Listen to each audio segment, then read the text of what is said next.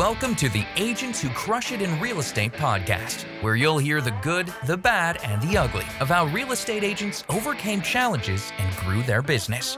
Check out the episode notes at crushitinre.com slash podcast. Now here's your host, Lindsay Favaza.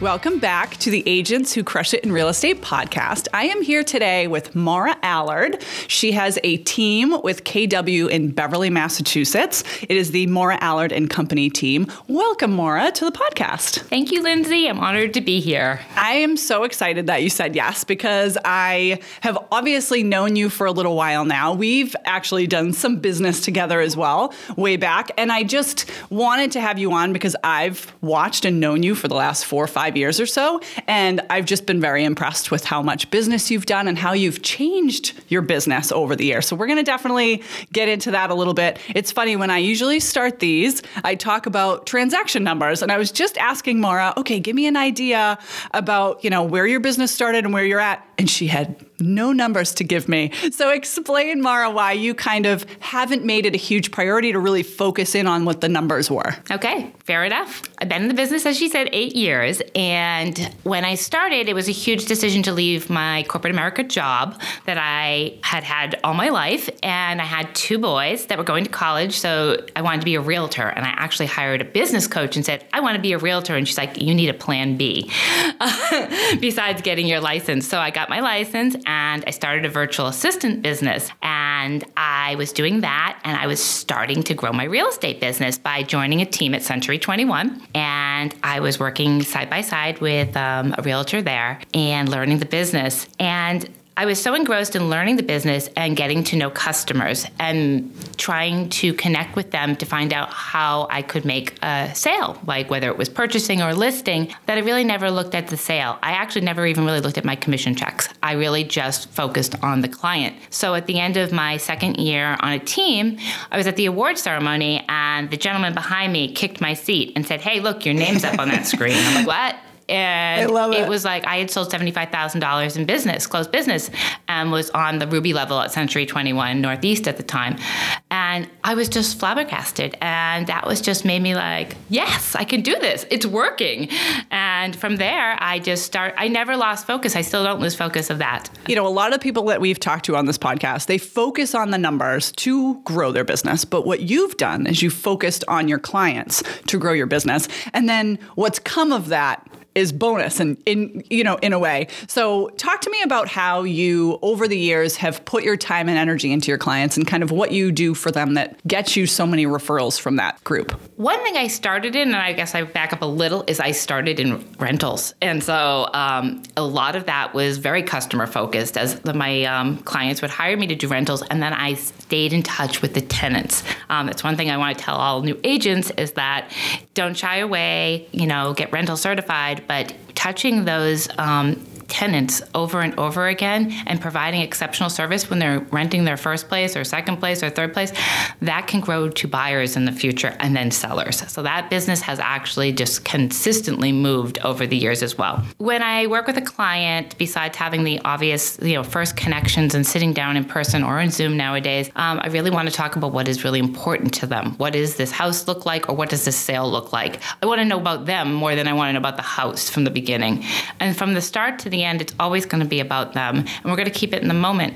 And when the sale is over or the purchase is over, we're friends. Like that's what I want. We're not every transaction, of course, but we're friends.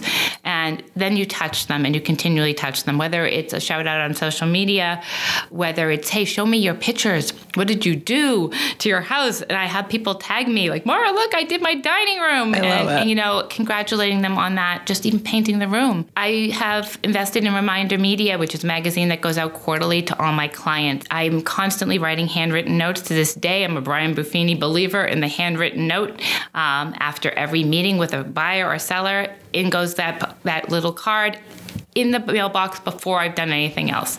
Um, everybody that buys a house with me this year and every year gets cupcakes delivered to their house. Um, I actually have some in the car right now. They're so cute too. uh, I love doing that. It's also a time to reconnect with the clients. Doing, I did a food drive, which again, I go to the houses and pick up the food. So again, another time to touch a client that wants to be involved in the community. Um, I do personal cards at Thanksgiving. I do personal cards at Christmas. I do a, some sort of end of the year, a little keep in touch gift with all my clients. I do my newsletter that goes out monthly, and I write, take the time to write it myself and highlight a client if I can or an experience. And I just really always stay in touch. I don't forget about people, and I think that's because I get re- referrals from the people. They keep coming back. I very rarely do I look and see a house go back on the market that wasn't they didn't buy with me. And that has to be because I'm touching base with them. Yeah, and that's such a kicker for agents if they see that happen. Yeah. So to not have that happen means that you really are investing so much time in those in those clients and that's just a huge win for you. So you touched on social media. I want to definitely talk about this. I feel like I ad nauseam talk about this with agents and they don't seem to truly get it. I mean, the majority don't seem to truly get it. So talk to me about your social media strategy and how it's helped your business grow. I talked to my team about this at nauseum too. Do it. it was the one thing I did from day one, and I still do it to this day. And I will say now I'm in a place and I'm grateful to be in a place that I hire someone to do it for me, but I still am involved in it a little. But in the beginning and for the first six years, it was always me. And I would literally go on Pinterest on Sunday night and scroll and look at stuff and be like, oh, I like that living room. Oh, this house on a mountain looks cool. Oh, this dog bed looks adorable. And I would literally pick five posts a week that I would just create on a Sunday night and I would use Hootsuite for free and I would schedule them all. And then I would see what actually resonated because usually something was going to resonate. Usually it seemed to be dogs or cats. Yeah. Puppies, Puppies, babies, kitties. Here's this nice little dog house. That was what really resonated with people. And then I would play to that. But it was always me. And I was religious. And it really took me 15 minutes. The other thing I did on Once social, a week. Once 15 a week. minutes. 15 minutes Sunday night. It was on my calendar blocked out. And that just like going to the gym. It was just something I did. I never thought about it and I've never strayed from that. But the other thing I did, and I know Lindsay knows this, is I started eating ice cream. Well, I always ate ice cream. But I started posting that I ate ice cream. I was going to say that didn't start. Yeah, That's been a start. lifelong It's been a obsession. lifelong thing. but I started posting, I don't know, years, maybe five years ago on social media on Friday nights that I was eating ice cream. And I never thought it would blow up to be the thing it's blown up to be. You're like the ice cream loving realtor. It- well, people call me. You're the so basically I became the known, and I have had direct referrals is you're the realtor who sells a lot of houses and eats a lot of ice cream. I only really eat a kitty, okay? Hey, as long as they remember you. they remember me and it's Yeah. doing the same thing over and over again. I usually go to the same place. It's usually Treadwell's. Tom from Treadwell's thinks I'm like Beyonce. Like when I walk in, I'm like the Beyonce of Treadwell's. Well, you've probably helped his business He's grow called me on the phone driving by my signs. I mean, like, so you, you know, I can tag him, he can tag me. It's just been something I do that other people like tag me when they're eating ice cream. Or where Exactly. Am I if I'm not eating ice cream? or they try a new flavor and they're like, "Oh, Mara, you got to try this," or this eh, new Yeah. place, or, what are you eating? And Yeah, yeah, yeah. I just feel like you just do something and you just do it over and over again. And and it's authentic to you. Right. It's truly you. It's truly something you truly- enjoy. Yeah. I whenever I do the social media trainings at our company and we do them, um, you know, at some of our training events and things like that, I always tell people your business page should be 60% business and then 20% should be community and 20% should be personal. It in, it doesn't necessarily have to be like a very personal post versus a very business post. You can kind of mix and match all of them together. But if you're not talking about who you are and your own personality on your page, like people aren't going to necessarily want to work with a robotic business realtor only, right? They No. want to see that you like ice cream or that you like to cook or that you have dogs or that you have kids or whatever these things are. That's what really is going to connect with people. You have to be real. Right. They, they know you sell houses because they're seeing that. But you also have to have another part of you that they have to see. It doesn't have to be all the time, but you have to throw that in. There's all the realtors sell houses, right? Like We all that's what they all do. so what makes you guys different is your personality. And that's whether or not they want to work with someone is going to be based on whether or not they have similar likes and dislikes and things like that. So you can't be everything to all people, but at the same time, you'll find your tribe. You find your tribe. yours yours is an ice cream eating tribe, I'm sure. and then you, you like I'm thinking I'm going to do a client appreciation in winter actually this year, and we're going to do ice cream Sundays, and we're going to have you know we're going to keep the theme going. Another thing that I do on social media um, when I can is I t- try to tell a story about the purchase or the sale, Yeah. not just I sold it. Like who are these people? You know, I don't always name names. I don't always tag people, but this is what their story is because not all sales are happy. There's some other times life events or moving on, and um, but I try to tell a story that's kind and compassionate, but also successful, so that they can see resonate. Like, oh, I'm going through a divorce, or I just lost a family member. Oh, but Mara was able to guide them through that, you know, and actually the end result was what they wanted. And what happens is someone is scrolling through their news feed and they see that story about how you got them to that end goal and you're like the Mr. Miyagi at that point, right? Like th- I'm in that same situation and Mara's the one that's going to get me there. Because it connects. Exactly. And if you just say, "Oh, look at this house I sold to my my buyers. Congratulations." There's no story, there's no connection there. There's no way for them to get to know what actually happened behind the scenes of that transaction. I think that that's so important. So, you obviously do social media well, my friend. So, keep it up. Let's take a quick break and hear from the number one loan originator, Sean Banosian of Guaranteed Rate, as he gives us his monthly mortgage tip. Hey Realtors, it's Sean from Guaranteed Rate with another quick business tip. It's super, super important that you surround yourself with the best team. What I mean by that is you're the quarterback of the transaction, so you've got to put your clients in position and work with the best lender, best attorney, best home inspector. Ultimately, that's all going to be a reflection of you. It's going to help you grow your business if your clients have a really amazing client experience and have a super smooth transaction. It will lead to more referrals and more business in the future and more confidence for you so that you can go out and be an amazing realtor, not have to worry about babysitting a home inspector, a lender, an attorney, or other vendors that are involved in the transaction. Thanks, Sean. Now let's get back to the show. Um, as far as your team, so take me back. I know over the last few years that I've known you, you were working on your own, and then you were starting to think about growing a team. You kind of were dabbling for a little bit, and now you have a robust team that's doing really well. So tell me about that transition and how that worked out for you. Painful. Yeah, I'm sure. tell them the honest truth. It is a painful process. you're blessed when you get to the point in real estate where you like have too much business and that you realize that I, uh, I'm a heavy listing agent and that people would refer me buyers and I was not able to keep up with the buyers and I felt I was doing a disservice um, when I just constantly couldn't get there. So I came to the point that I needed a team probably three years ago. I didn't know how to grow a team. I really didn't have any direction. I didn't even know where to go. So I kind of just did it myself and I hired a person and she was amazing, but it just, I just didn't know how to do it. Um, I didn't have the guidance. I didn't have the direction. No fault to anybody, just didn't know where to go. So then, so COVID hit in 2020.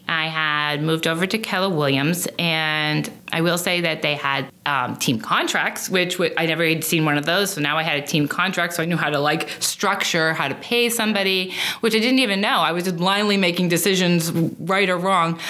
And I actually reached out to the team leader and said, "Do you have anybody that you think would be a good fit?" And he did. So he started. I started interviewing some people, and um, I brought on my first team member last July, and my second team member last September. And, you know, I had to create core values. I had to create team environment. And that's, I'm actually like to work by myself. so, Yeah.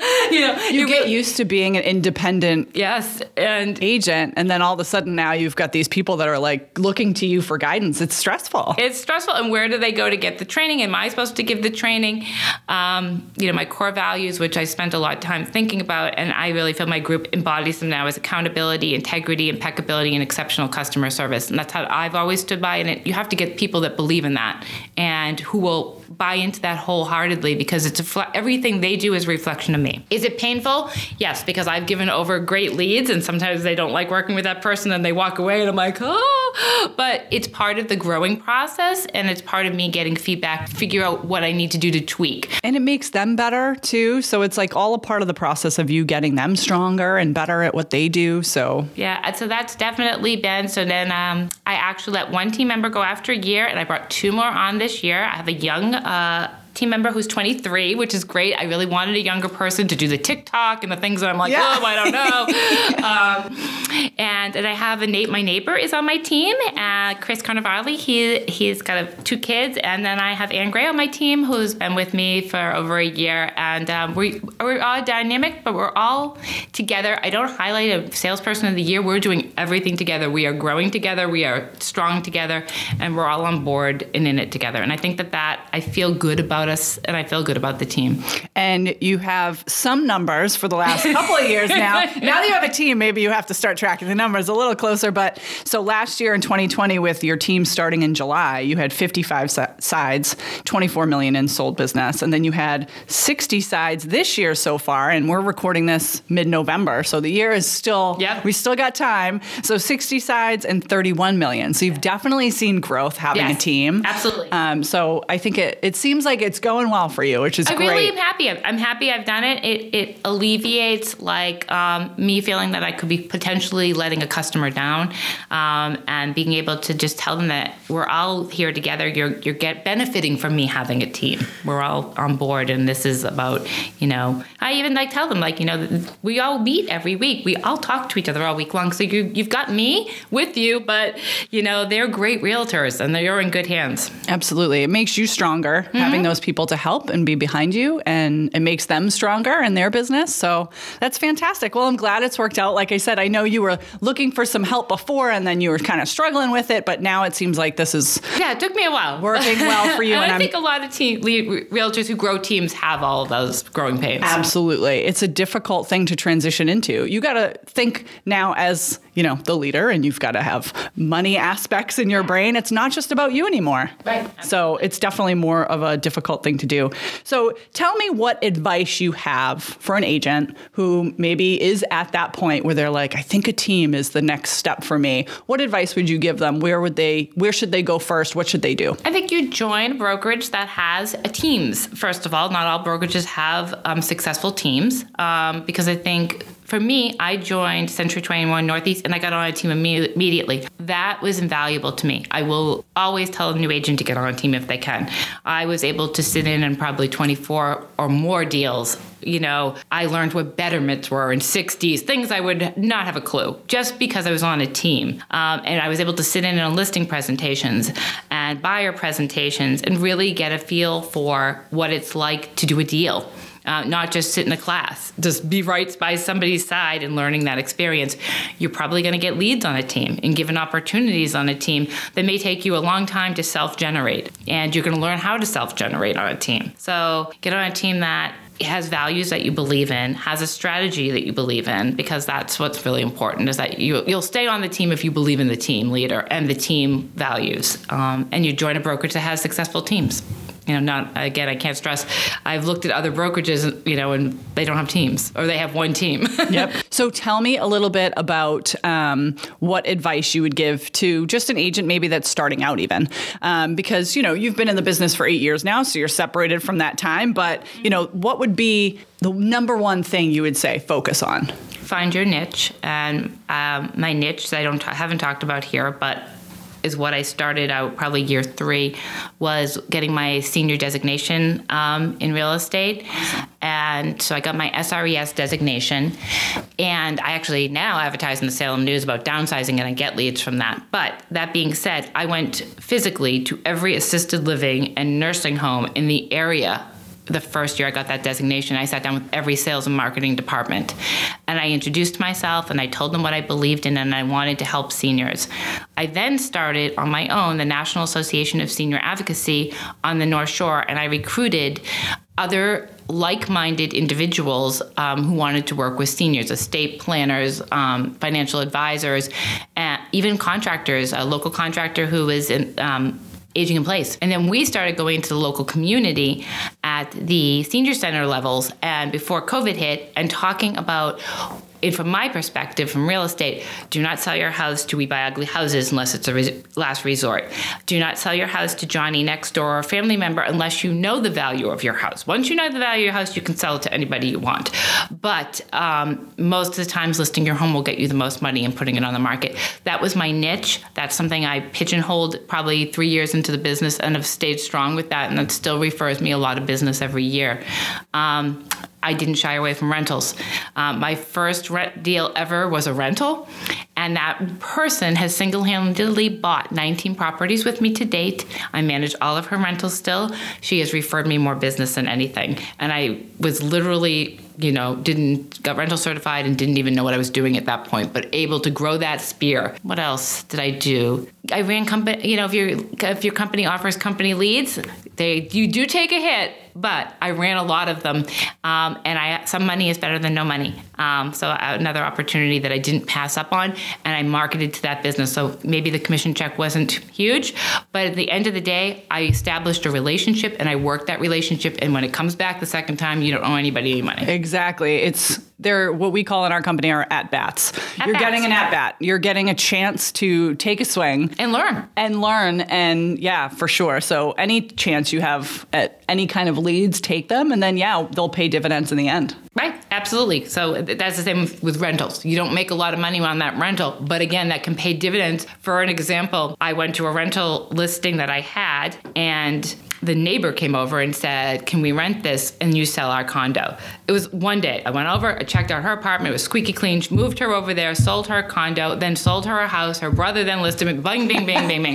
There it goes. Yeah. So you don't know what one transaction, how it will, you know, spiral out. yeah a lot of the times i think agents will look and say oh well that house is this much and they might prejudge but you don't have a clue of what's coming after that You So don't know. you, You, never don't know. who knows who. Yeah, absolutely. Mara, is there anything else that you would want our audience to know? Any last closing thoughts? This has been absolutely wonderful, and I think that everyone's going to learn a lot from what you've provided today. But is there any anything else that you want them to know about you or about advice or anything like that? Focus on your client. Focus on your client. The rest comes. Well, that might be the title of the podcast today. Mara, thank you so much. I really, really appreciate it. And um, Thank you. yeah, absolutely. Thanks everybody for listening. Thanks for joining us on the Agents Who Crush It in Real Estate podcast. We hope you've learned some valuable takeaways. Be sure to take action and grow your business. You can check out the episode notes and more content from the show at crushitinre.com slash podcast. And if you like this episode and you'd like to hear more stories, please share with others. Post on social media or leave a rating or review. To catch all the latest from Anthony, you can follow him on Instagram at Crush It in Real Estate on Facebook and YouTube. Thanks again, and we'll see you next time.